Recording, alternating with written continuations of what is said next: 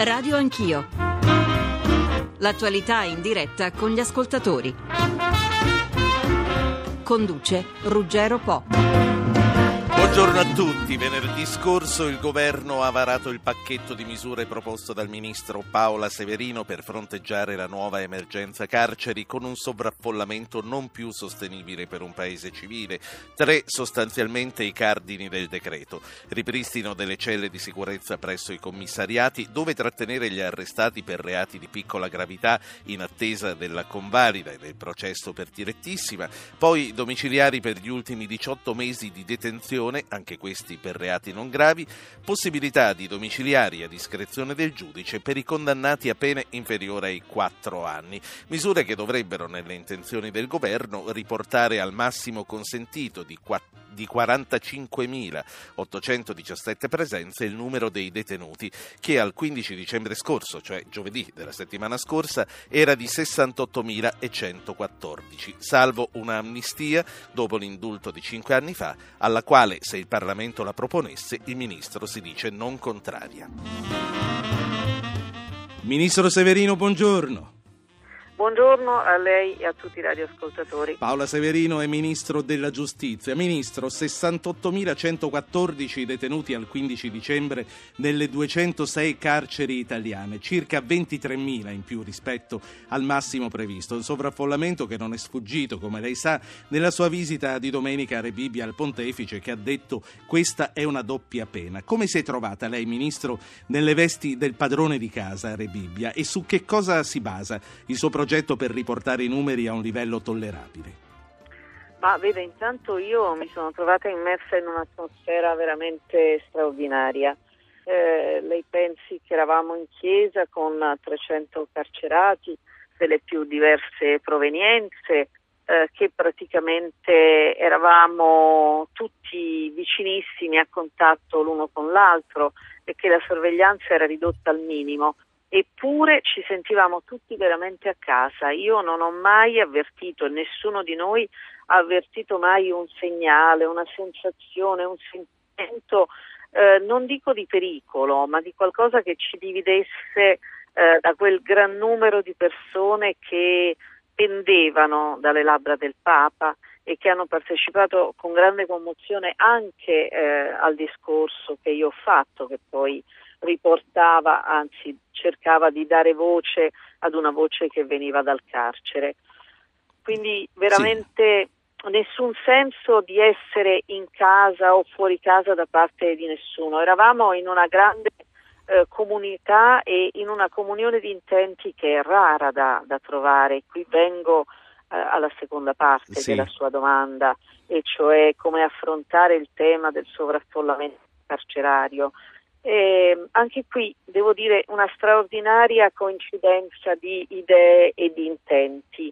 Eh, tutti noi, credo, sensibili al problema delle carceri, ricordiamo le parole con le quali il Presidente della Repubblica ci aveva segnalato l'emergenza carceraria, eh, dicendoci che non si può rimanere in carcere, essere in carcere senza che vengano rispettate le basilari regole della dignità umana. Nel carcere si perde la libertà ma non si può perdere la dignità e di come eh, le misure alternative alla detenzione dovessero essere una soluzione privilegiata.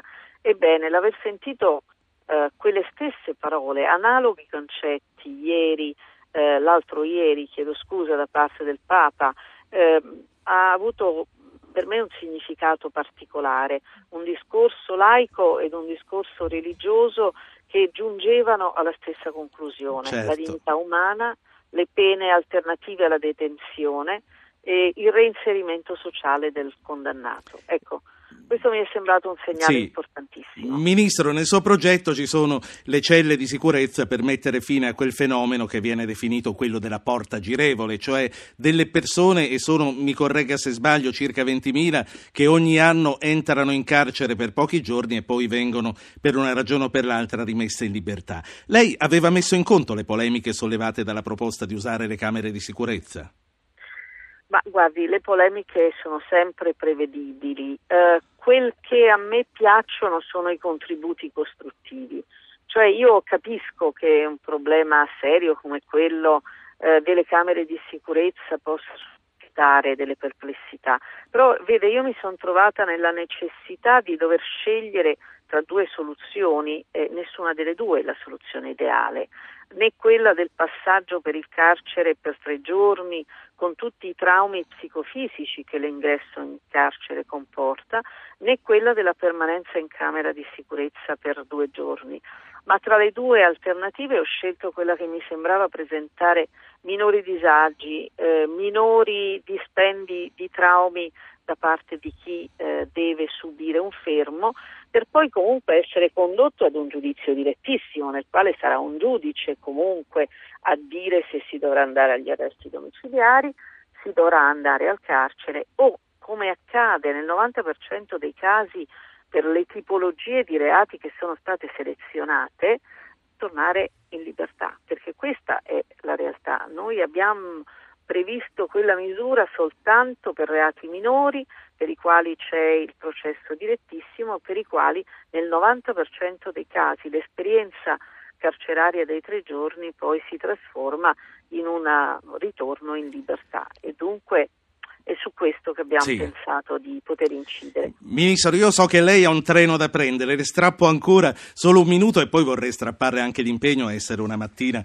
in studio qui con noi per rispondere molto, anche ai nostri ascoltatori. Molto volentieri e purché nel frattempo non mi parte il treno. si lasci chiedere solo questa cosa, a lei per elaborare questa riforma è bastato un mese. Si è chiesta come mai i suoi predecessori non l'avevano fatto?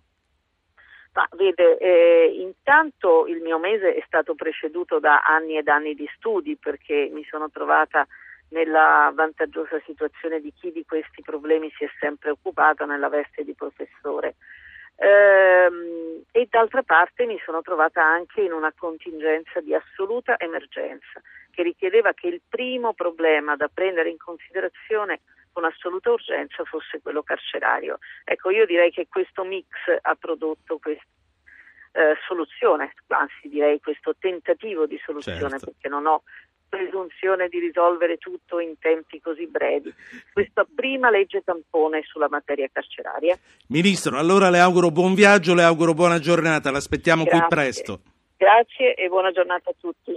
800 05 0001 il numero verde per intervenire su queste tematiche assolutamente calde, 335 699 2949 il numero per gli sms, radio anch'io chiocciolarai.it le mail, radio anch'io radio 1 Rai la pagina Facebook. Giovanni Maria Vian è direttore dell'Osservatore Romano. Buongiorno Vian. Buongiorno, buongiorno a lei e a chi è in ascolto. Ha sentito le parole del Ministro? Siamo sulla strada giusta? Sì, direi proprio di sì, ma eh, innanzitutto vorrei eh, dire che sono rimasto molto impressionato dalla, eh, dall'osservazione eh, del ministro Severino eh, sull'atmosfera eh, di domenica scorsa. Sì, effettivamente io l'ho, mh, mm, l'ho vissuta altrettanto, ma non avevo pensato a questo aspetto della sicurezza.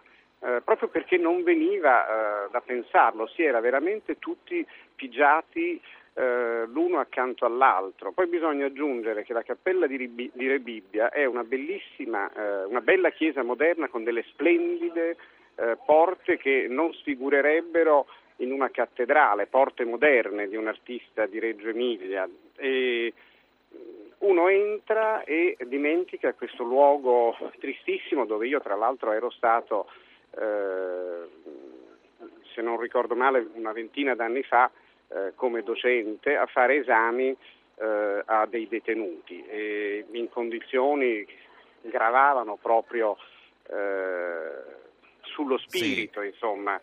E invece era completamente diverso domenica, era come stare in una qualsiasi parrocchia, tra l'altro appunto una bella parrocchia, dove il vescovo, dove c'era la visita del vescovo accolta, si è capito immediatamente che cosa sarebbe successo, che sarebbe successo qualcosa di straordinario certo. quando il Papa è entrato. C'è stato un applauso eh, che si è tramutato in un'ovazione più volte, cioè eh, evidente tra l'altro eh, io ero eh, su, diciamo eh, non vedevo benissimo, ma si capiva eh, questo applauso eh, continuo che ogni tanto eh, sì. si faceva come un'onda, più Direttore. alto, più forte perché il Papa stava evidentemente salutando qualcuno. Direttore, stato... sì. sì. no, prima di Benedetto XVI altri papi erano entrati in carcere, quindi approfitto anche della sua qualità di storico per ricordarci un po' quello che accadde negli anni passati. In tempi recenti è stato eh, il primo Giovanni XXIII, poco, poco dopo essere stato eletto,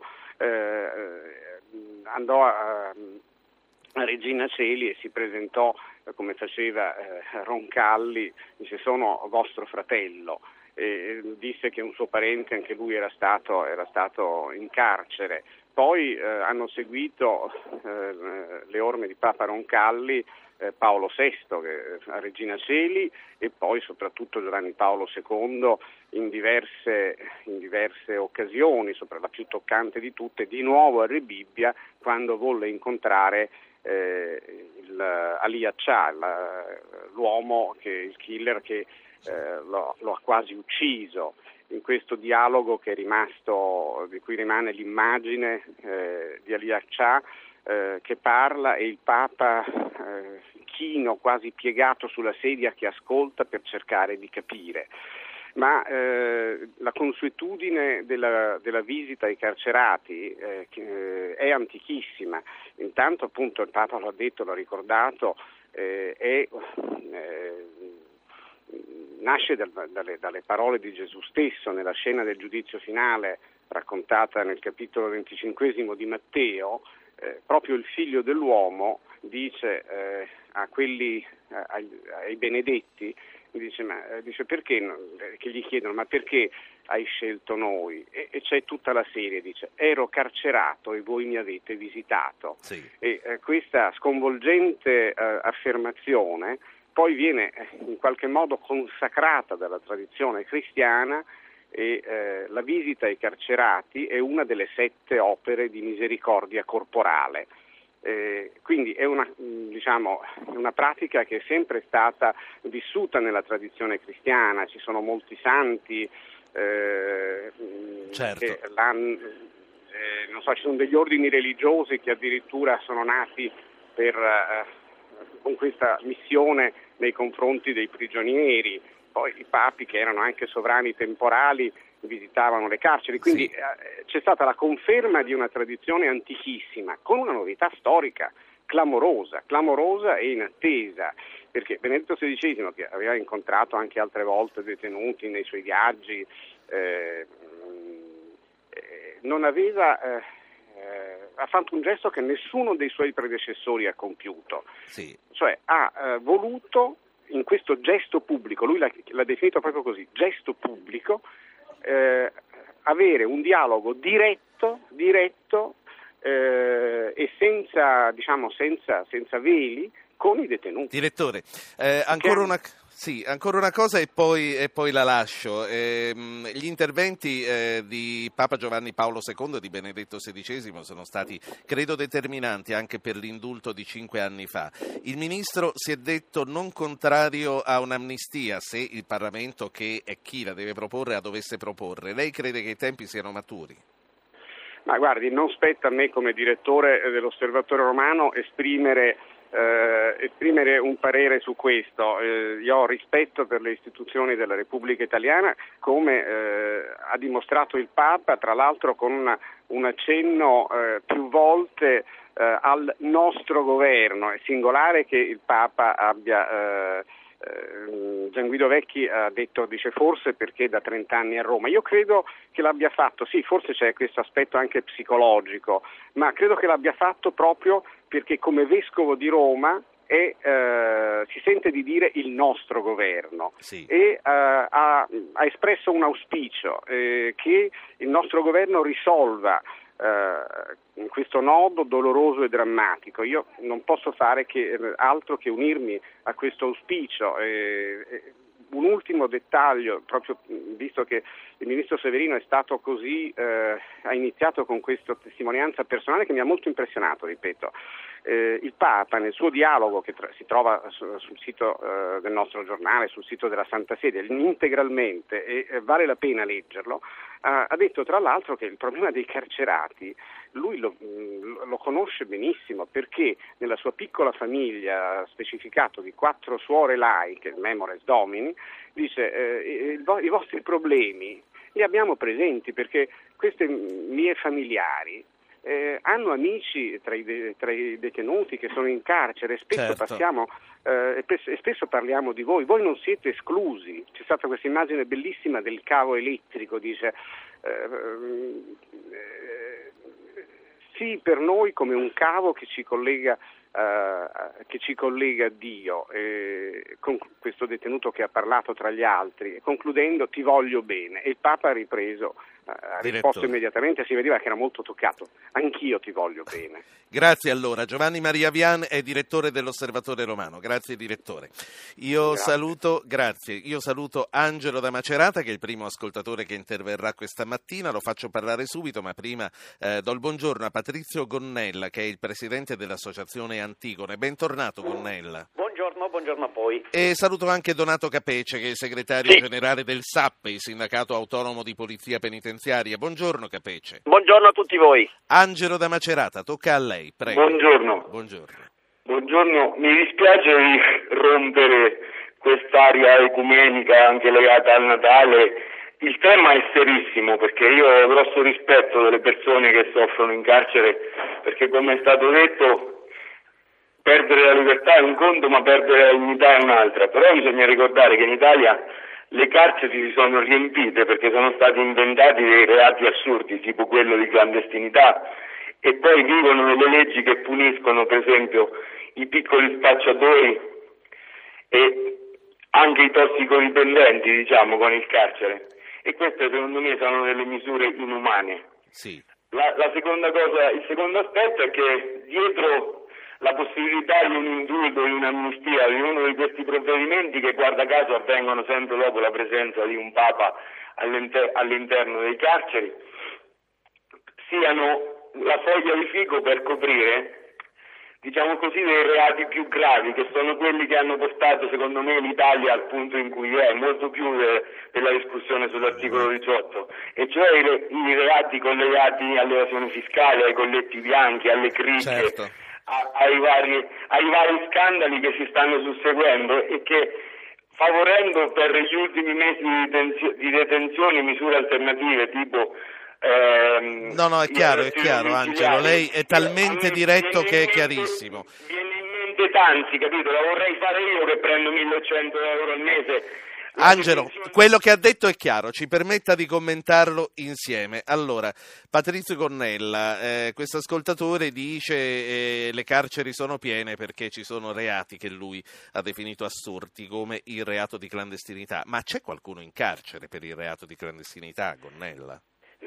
Sono stati 16.000 ingressi solo nel 2010, non per il reato di clandestinità, ma per il reato di inottemperanza all'obbligo di espulsione da parte del questore. Quanto tempo stanno dentro queste persone? Pochi giorni, poche settimane al massimo, il tempo a volte del fermo, della misura precautelare, a volte ovviamente questo può durare qualche mese di più, però sono comunque tempi, tempi limitati, tempi che non consentono una qualunque attività diretta alla reintegrazione sociale, cioè per queste persone la funzione della pena è totalmente priva di senso. Senta Gonnella, eh, questi sono proprio i casi eh, della porta girevole, fra virgolette, quelli che eh, secondo questo decreto potrebbero andare nelle celle di sicurezza. Lei come la vede questa novità? Ma io penso che eh, diciamo, sia importante evitare ingressi inutili all'interno di un sistema carcerario che è diventato un sistema al limite della esplosione. 68.000 persone per 43.000 posti letto, la gente non ha più posto per stare in piedi, la gente non ha più i materassi, dorme per terra.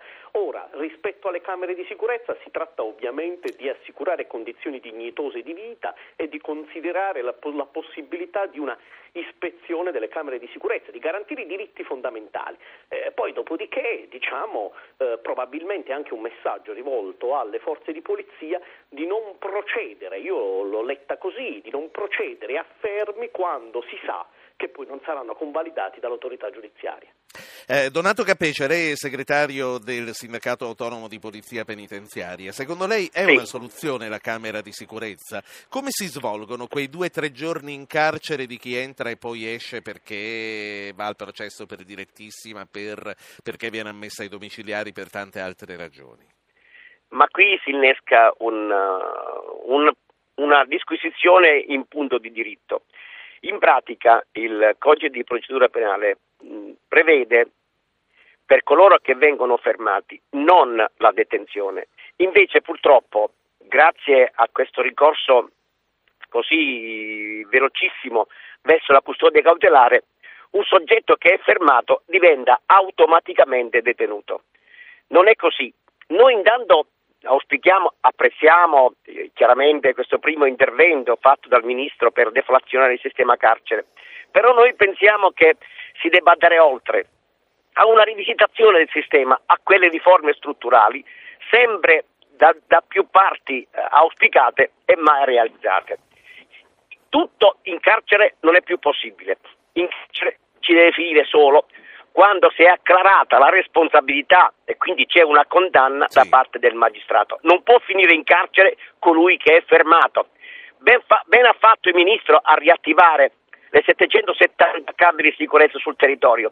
È chiaro che qui i colleghi delle altre forze di polizia tendono a non fare questo servizio perché per loro comunque è un impegno gravoso, ma il codice di procedura penale lo prevede. Dopo quindi- li sentiremo anche loro, sì, certo. quindi- Prima di, prima di dire portiamo tutti in carcere, beh, io penso che proprio in punto di diritto nessuno può essere eh, condannato ancora prima di essere giudicato. Sì, eh, Questo è il principio, il principio costituzionale.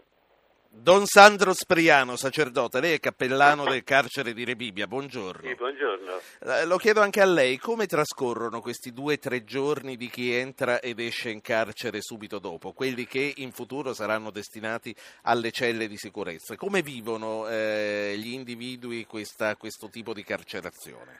Diciamo che si può parlare di un doppio binario, ci sono tutti quelli che vengono detti nuovi giunti perché è la prima volta che mettono piede in carcere e per questi il trauma è fortissimo, tant'è che sono sempre di suicidio.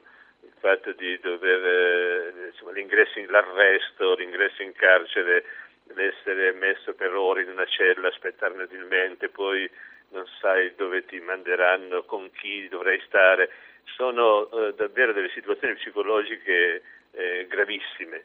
Poi ci sono chiaramente eh, altri che invece abituati purtroppo tra virgolette al carcere eh, se ne fanno già una ragione e allora sopportano molto meglio eh, queste eh, ore o queste giornate. Eh, io credo che il provvedimento che si prevede davvero sia buono, eh, poi l'importante è che nelle celle di sicurezza non avvengono abusi, non avvengono violenze come oggi prima di entrare in carcere ancora avvengono in tanti posti. Per esempio?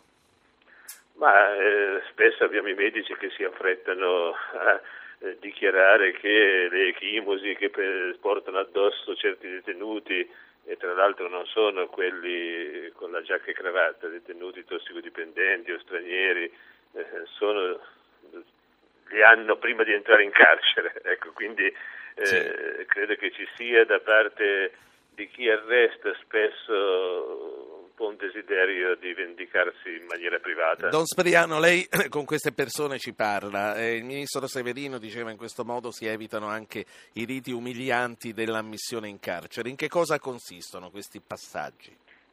Guardi, quando entra uno qui in carcere viene messo in una cella di prima accoglienza e lì a volte sta 5, 6, 7 ore, eh, quando va bene, perché intanto arrivano in tanti contemporaneamente, magari in orari in cui il personale non è sufficiente, eh, dopodiché uno va al cosiddetto casellario, eh, si deve spogliare nudo eh, per essere perquisito per eh, lasciare tutti gli oggetti che eh, sono di sua proprietà ma che non, possono, sono consentiti all'interno, poi ritorna in questa cella, poi viene chiamato in matricola per tutte le operazioni di riconoscimento, impronte digitali, eccetera, ritorna in questa cella, viene chiamato poi a un certo punto dal medico per eh, la visita, sono tutte cose dovute dalla legge, ma eh, queste ore a volte portiamo noi il panino perché eh, il carcere in quel momento certo. non ha la struttura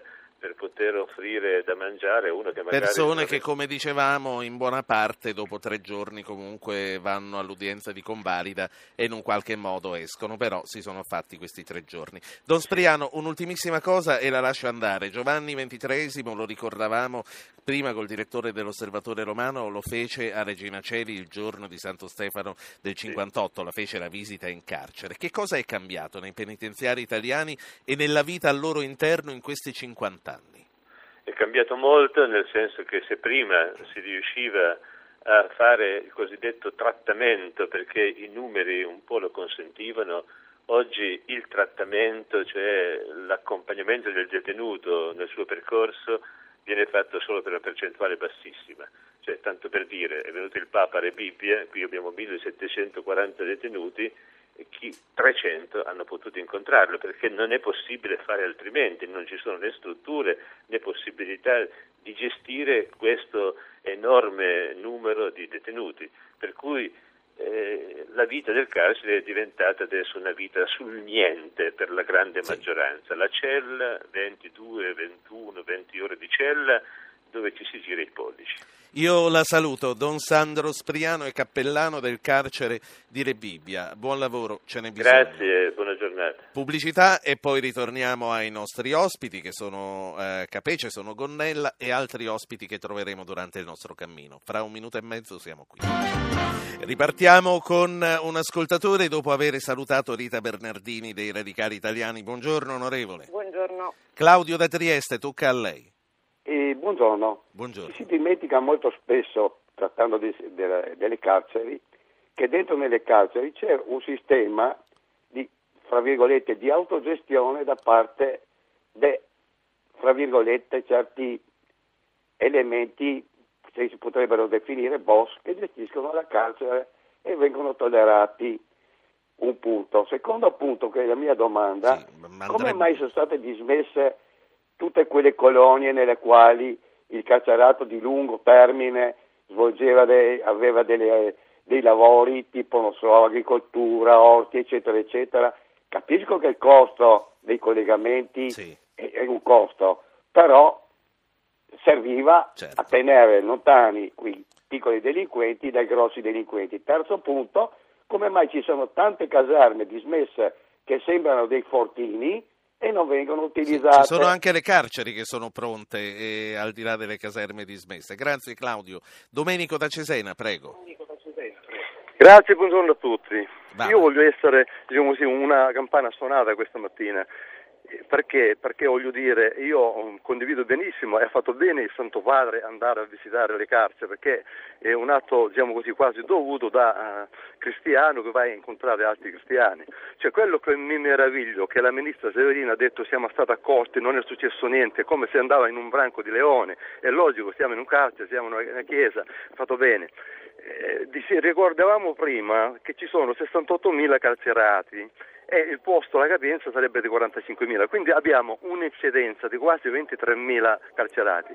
Se ricordo bene, 4-5 anni fa c'è stato un indulto, dopo 22-23.000 carcerati, 22.008 per l'esattezza se ricordo bene, sì. sono stati scarcerati, nel giro di un anno sono rientrati dove erano prima, perché giustamente non è che poi vanno fuori, cioè si convertono a, a, alla vita comune, sì, sì. voglio dire, cioè uno che è abituato a fare quel lavoro continua a fare quel lavoro, per carità. Allora al Ministro Severino io vorrei dare un suggerimento, anziché parlare di indulto, anziché parlare di amnistia, cioè voglio dire... Non ha parlato di, costruire... di nessuna di queste due cose, sì, prego. Comunque. Va bene, però se, sui giornali se ne parla, dottor Poi, sì, lo sa lei, sì, no? Sì. Ecco, sui giornali se ne parla. Oppure di costruire nuove carceri, nuove carceri, che sono costi a, spese a costo degli italiani. Io direi da buon ministro di prendere degli accordi bilaterali con gli altri paesi, visto che un 35-40% sono extracomunitari. E di mandarli a fa... casa fagli una loro relazione dei reati che si sono macchiati nel nostro territorio, nostro territorio e poi glieli manda a casa. Solo così si Grazie. può risolvere il problema delle carceri. Grazie Domenico. Rita Bernardini, Radicali Italiani. Cominciamo proprio da qui perché sono tanti gli ascoltatori che ci hanno mandato anche le mail che sostengono questa cosa. Dice ma mandiamoli nei loro paesi a espiare queste pene. Ma esiste questo nel diritto internazionale? A noi ci hanno mai rimandato degli italiani dagli altri paesi? No, non mi risulta se non raramente. E invece è previsto già adesso dalle norme che eh, eh, possano andare nel loro paese a scontare la pena eh, oppure possano eh, praticamente convertire l'ultimo periodo di detenzione ritornando nel loro eh, paese. Ma lo sa eh, di fronte a che cosa si scontra? Con che cosa si scontra questa norma? Con il fatto che non ci sono i soldi per riaccompagnarli nel loro paese. le amministrazioni, le prefetture non hanno eh, i soldi del biglietto aereo, ma soprattutto non hanno il personale di scorta che possa accompagnare il detenuto eh, nel, loro, nel paese dal quale proviene. Questa sì. è la realtà dei fatti per cui eh, vorrei vedere eh, come si fa eh, a eh, trasferire tutte queste persone nel paese di origine, a parte il fatto che molte di queste eh, sono in realtà hanno la famiglia qui eh, in Italia, hanno i figli, eh, hanno le mogli e quindi certo. mi sembra un po' Bernardini eh, venendo all'oggi eh, voi è da tempo che sollecitate una soluzione radicale il caso di dirlo del problema del sovraffollamento lei come giudica questo primo provvedimento severino? Ma io ho detto che va eh, nella direzione giusta perché ha scelto lo strumento eh, del decreto legge che entra subito in vigore. Eh, però eh, è assolutamente inadeguato per affrontare la situazione. Il ministro ha usato il termine emergenza carceri. Io credo che occorrerebbe utilizzare il termine illegalità delle carceri, cioè l'emergenza viene causata da eh, una calamità eh, che arriva all'improvviso, invece qui certo. l'emergenza va avanti da eh, decenni ed è un problema che non è stato affrontato. E l'illegalità, voglio sottolinearlo, non riguarda solamente le carceri, riguarda anche la giustizia, perché un paese che ha 5 milioni e 200 mila procedimenti penali sospesi, dei quali 183 mila cadono in prescrizione ogni anno, quindi questo Sì. vuol dire un'amnistia mascherata eh, della quale nessuno Sì. si assume la responsabilità. Capece, Capece eh, Sindacato Autonomo di Polizia Penitenziaria e poi la saluto. Sono tantissimi gli ascoltatori, io ricevo degli sms da Marco, da Gennaro da Siena, da Sì. eh, altre persone che dicono ma usiamo queste carceri che sono già state finite, perché eh, non ci si riesce di aprire queste carceri? Perché mancate voi, perché mancano gli agenti per poterle far vivere? Ma innanzitutto il primo, primo- la prima necessità è assumere personale di polizia penitenziaria. Noi siamo sotto organico di 7500 unità, facciamo letteralmente i salti mortali per garantire sicurezza a tutti i, i- i ristretti nelle nostre carceri, ma è diventata una questione veramente di sopravvivenza umana. Carceri che a mio avviso non sono più vi- vivibili, sono Sì. stracolme, sono pericolose. Sì, ma se aprissimo, se contesto- aprissimo quelle altre, probabilmente, insomma, Sì, eh, stemperando... quelle altre con quale personale? Perché il vero problema è Eh, manca il personale di polizia penitenziaria e qui ci dobbiamo aggiungere anche il personale del comparto ministeri, parlo degli educatori, dei psicologi, anche dei direttori. Quindi lei sta dicendo che le nuove carceri non si possono aprire perché non c'è il personale a farle funzionare, è questo? Assolutamente no, su questo è un principio sacrosanto, non si possono aprire nuove carceri se non abbiamo il personale adeguato per garantire la sicurezza e tra l'altro il trattamento e il reinserimento dei soggetti che sono ristretti. Grazie. Grazie a lei. Allora, eh, saluto Mario Marazziti. Mario Marazziti è il portavoce della comunità di Sant'Egidio. Buongiorno Marazziti. Sì, buongiorno a voi. Sentiamoci eh. insieme una testimonianza prima da Mirko di Torino. Mirko, tocca a lei, prego. Eh, buongiorno, buongiorno signor Po. Eh, la mia testimonianza riguarda proprio questo fatto dei domiciliari che vogliono far fare sotto 18 mesi. Sì. Eh, io, io, davanti a me guardi, ho mille lettere di ragazzi che, che scrivono per eh, venire dal nostro centro, centro d'accoglienza per i domiciliari, ma sfortunatamente non abbiamo tutte queste questa possibilità. Quindi lei lavora in un centro d'accoglienza per i domiciliari? Sì, sì, ma io, io, io, stesso sono stato condannato a fare dei lavori di pubblica utilità in questo centro qua per guida di stato d'ebbrezza, eh, perché c'era la possibilità dei, delle, della sospensione della pena oppure della conversione della pena in lavori utili. Sì. e io ho scelto i lavori utili. Quindi mi chiedevo se per tanti reati si potrebbe fare proprio questo. Cioè invece di fare domiciliari arresti in carcere convertire pene minime in lavori di pubblica certo. utilità quindi lei dice questa è la strada è una delle strade sì, una da delle seguire strade... con maggiore determinazione buona sì. giornata Mirko continuate ad ascoltarci Walter da Carbonia e poi sentiamo Marazziti prego Walter eh, buongiorno. buongiorno. Eh, il programma è sempre più interessante Ecco, volevo chiedere sul tema dell'immigrazione, abbiamo visto che ci sono, come si è detto anche in trasmissione, c'è un'altissima percentuale di stranieri nelle carceri. terzo, L'immigrazione direi, sì. può essere un'opportunità, può essere una, eh, una risorsa, come si dice, eppure ancora, ancora, oggi per molti è una minaccia, lo straniero è visto come una minaccia, un pericolo. Ecco, che cosa si può fare per migliorare la legge sull'immigrazione?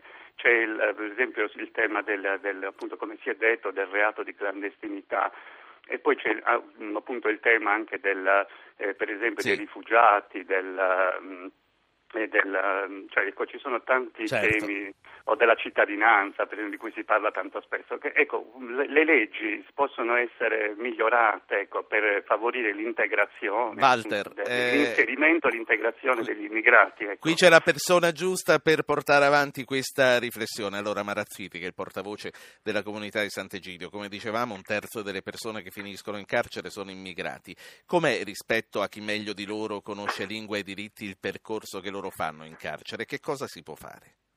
Ma eh, diciamo sicuramente dobbiamo fare un passo indietro rispetto alla criminalizzazione del solo fatto di esistere o di esistere in posizione irregolare.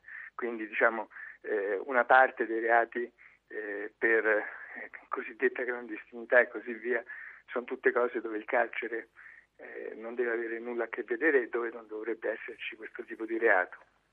La seconda sicuramente se ci sarà la possibilità di fare un percorso in Parlamento di legge sulla cittadinanza, questo aumenterà l'integrazione, ridurrà eh, le zone grigie, crea, aiuta a creare a partire dai bambini una prima generazione di nuovi Sì. italiani e questo sicuramente.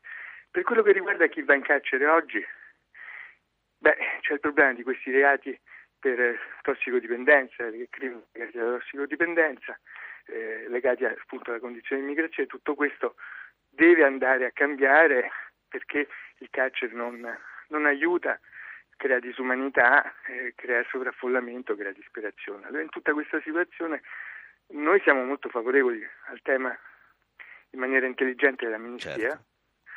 siamo eh, favorevoli a un incremento di misure alternative al carcere anche a fine pena e eh, ricordiamo agli italiani per creare consenso su questo che eh, chi sconta tutta la pena eh, da anni in carcere è recidivo nel 67% dei casi, cioè due volte su tre.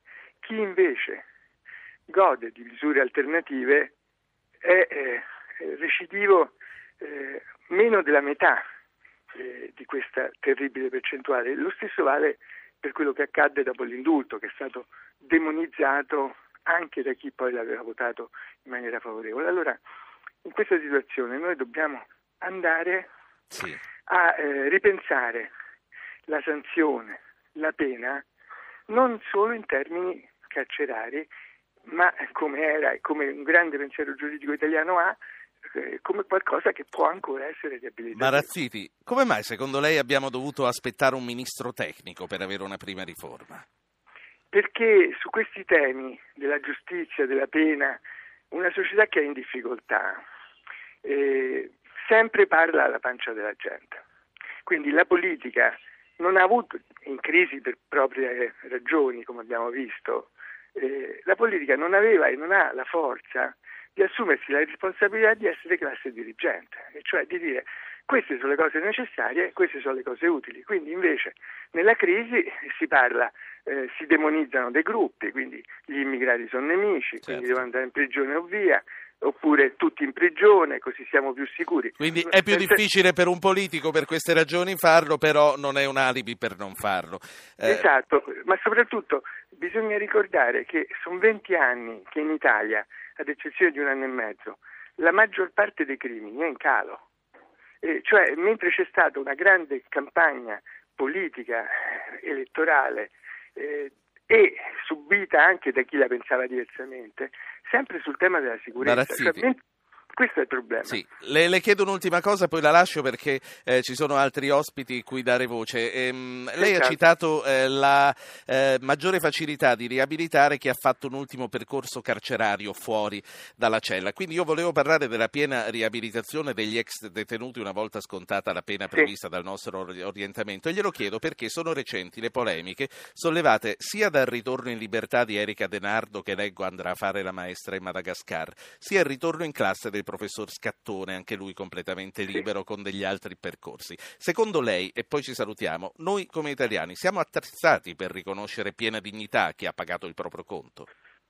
Ma io credo che culturalmente non siamo pienamente attrezzati, ma nessuna società è pienamente attrezzata di fronte a casi eclatanti di, eh, che hanno colpito l'opinione pubblica. Dall'altra, io penso che la società italiana, di fronte a persone che escono dal carcere, che vanno in posizioni meno visibili, cioè voglio dire, è chiaro che eh, un, una posizione in un luogo educativo fa impressione, quindi magari una posizione in un altro luogo più eh, basso profilo non farebbe nessuna impressione. Quindi io credo che per chiunque c'è la possibilità di riabilitazione, sicuramente possiamo avere delle positive sorprese su questo e quindi sì. eh, semplicemente sarebbe utile eh, magari consigliare qualcosa di più soft, meno visibile certo. per non eh, dare fastidio all'opinione pubblica. Certo. Mario Marazziti, portavoce della comunità di Sant'Egidio, grazie per essere stato con noi. Grazie a voi. Prima di tornare a Bernardini, al gruppo Antigone, cioè, non me ne sono dimenticato Cornella direi, ma vorrei che alla fine traessimo insieme delle conclusioni eh, su quello che è stato detto. Vorrei salutare per una battuta Romano Felice, che è segretario del SIULP, il segretario unitario dei lavoratori di polizia. Buongiorno Felice dice. Buongiorno a lei e ai radioascoltatori e anche ai suoi gentili ospiti. I commissariati sono attrezzati eh, per fare fronte al decreto del ministro Severino sulle camere di sicurezza?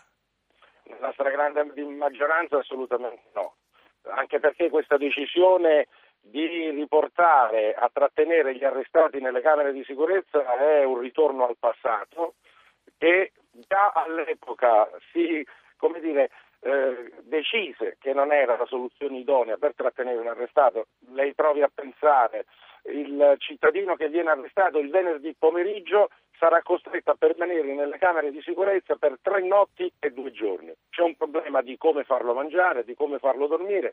Le nostre camere di sicurezza non sono attrezzate per tutto questo e ci sarà soprattutto un problema di sorveglianza che esporrà l'arrestato da una parte perché si sentirà più libero e purtroppo noi abbiamo tanti casi di autolesionismo, che esporrà l'ufficiale di PG che è responsabile sì. di queste persone in una struttura, ripeto, che non è stata fatta per trattenere le persone per tanto tempo. La Camera di sicurezza è un luogo dove noi appoggiamo le persone per un'ora o due il tempo necessario per fare gli accertamenti e per verificare se va arrestato e quindi condotto in carcere oppure va rilasciato e va denunciato a piede libero, niente di più, niente di meno. Ma la cosa più grave, se lei mi consente, condividendo sì. anche quello che è stato detto fino adesso dai suoi ospiti, a partire dal segretario Capece e dal responsabile della comunità di sì. Sant'Egino, ma anche dai due cittadini. Il problema vero è che in questo Paese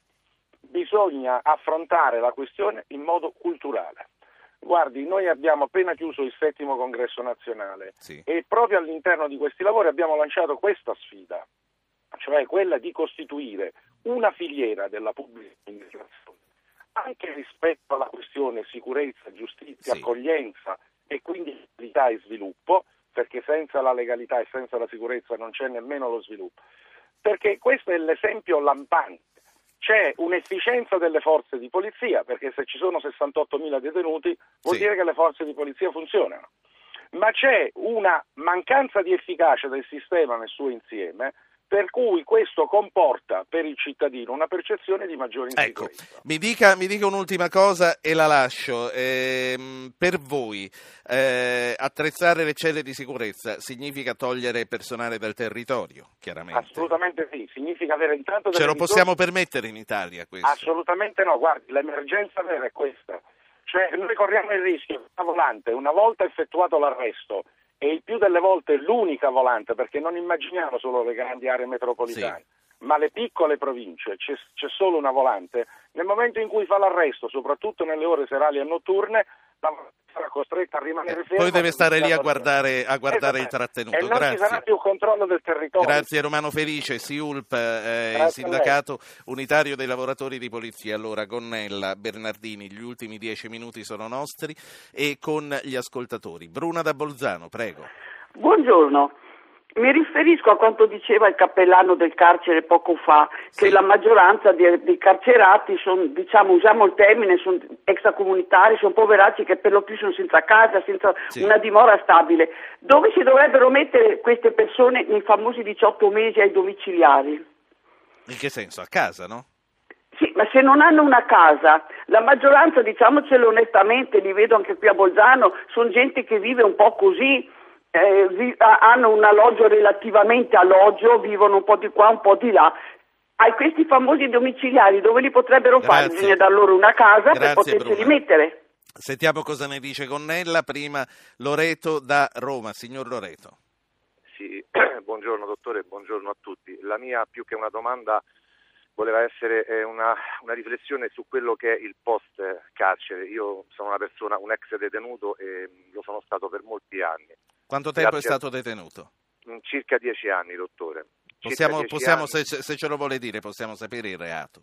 I reati, diciamo, rapine e, Sì. e tutto ciò che, che concerne eh, quel Certo. tipo di reato. Lei ha pagato il suo armi. conto con la giustizia comunque. Assolutissimamente sì, e obiettivamente devo dire che mh, non ho vissuto tutta questa tragedia all'interno dei carceri, semplicemente dottore io oggi mi vanto di essere una persona, un lavoratore, grazie a Dio, perché ho una famiglia, perché ho qualcuno dietro che mi ha aiutato e mi aiuta ancora oggi. Oggi sono sposato, ho una famiglia e vivo tranquillamente. Che lavoro fa Loreto? Sono un camionista, sto guidando in questo momento dottore e la mia... Quanti anni ha? quella- Quanti ho anni- 46 anni appena compiuti. Sì.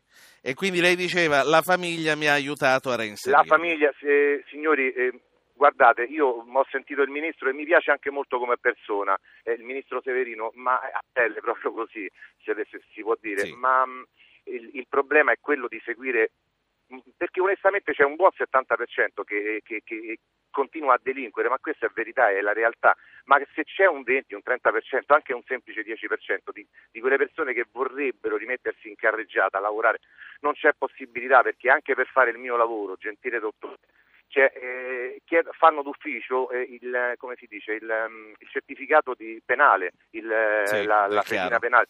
Quindi neanche per fare il manuale, un Quindi comunque manuale. lei ci dice non è facile, io ci sono riuscito per questo. Comunque cerchiamo di vedere il bicchiere mezzo pieno, almeno la sua testimonianza ci induce a pensarlo. Grazie a lei, allora veramente gli ultimi minuti sono per Gonnella e per Bernardini. Gonnella, eh, si chiedeva l'ascoltatrice di Bolzano, ma dove vanno se non hanno casa a farsi domiciliari?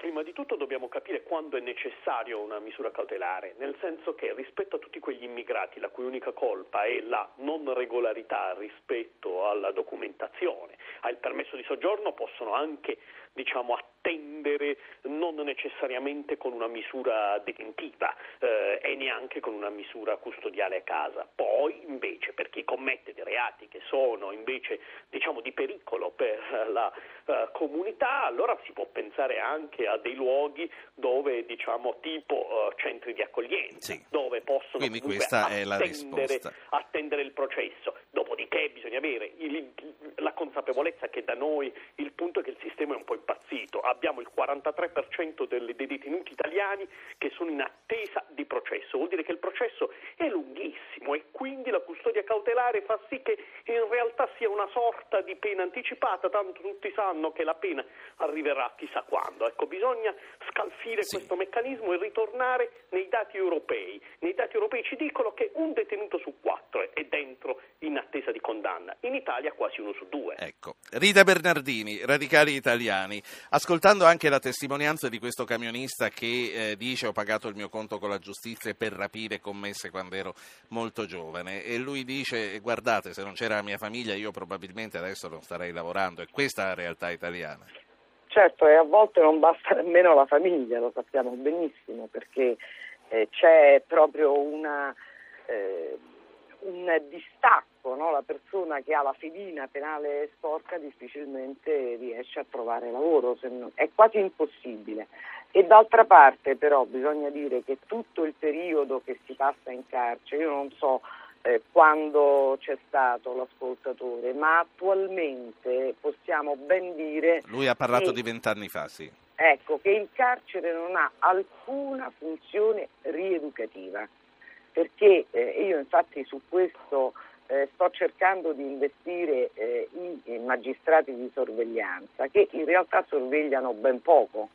Perché eh, quando ci sono situazioni come quella di San Vittore, come quella di Regina Celi e dico due istituti penitenziari eh, che ho visitato più recentemente, situazioni dove eh, si passano 23 eh, ore o 22 ore al giorno chiusi in celle piccolissime dove eh, c'è la difficoltà eh, anche di muoversi, dove non si fa alcun tipo di attività, qualcuno ha parlato di lavoro, Beh, il lavoro in carcere lo fanno il 10% Bernardini. dei detenuti. Eh, il, um, il, portavoce di Sant'Egidio diceva i politici sono abituati a parlare la pancia, chiedo scusa, alla pancia della gente.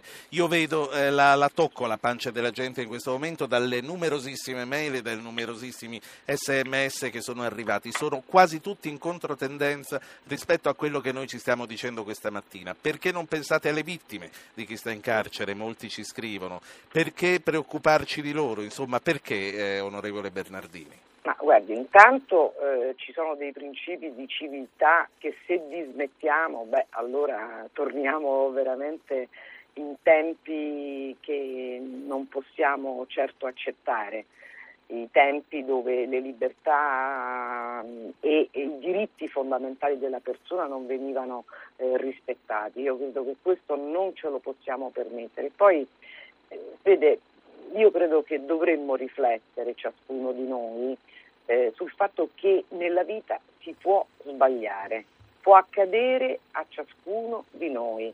Quelli che dicono con tanta sicurezza no, a me non capiterà mai, ecco, eh, prego queste persone di riflettere perché sì. in carcere io ho incontrato tante persone che non, pensa- non avrebbero mai pensato nella loro vita di finirci. Quindi mm, io, pensiamo anche al lato oscuro che c'è in eh, ciascuno eh, di noi. E poi quanto alle vittime, vedete, con l'amnistia che c'è oggi, quella delle prescrizioni, le vittime non hanno diritto ad alcun tipo di risarcimento. Senta. Mentre con l'amnistia, quella prevista dalla Costituzione, si possono prevedere queste forme ecco. di risarcimento. Ho, ho, gli ultimi 30 secondi e io le voglio chiedere, a lei che sta in Parlamento, il decreto Severino avrà vita facile in Parlamento? Si sono sentite molte perplessità tra i suoi colleghi, in modo bipartisan.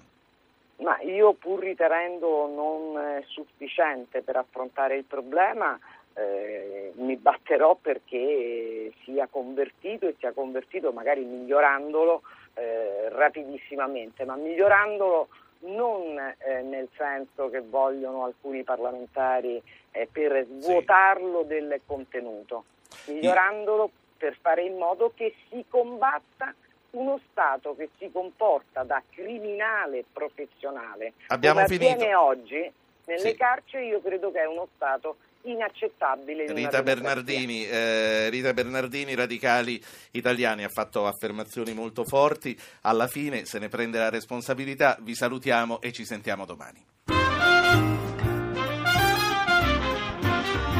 Avete ascoltato Radio Anch'io, ha condotto Ruggero Po, regia di Anna Posillipo, assistenti al programma Alberto Agnello, Alessandro Bonicatti, Valentina Galli, Francesca Mechelli, coordinamento tecnico Gottardo Montano e Massimo Vasciaveo. Potete iscrivervi alla mailing list e ricevere le anticipazioni sulla trasmissione del giorno dopo scrivendo a radioanchio.it, archivio puntate podcast su www.radioanchio.rai.it, pagina Facebook Radio Anch'io Radio 1 Rai.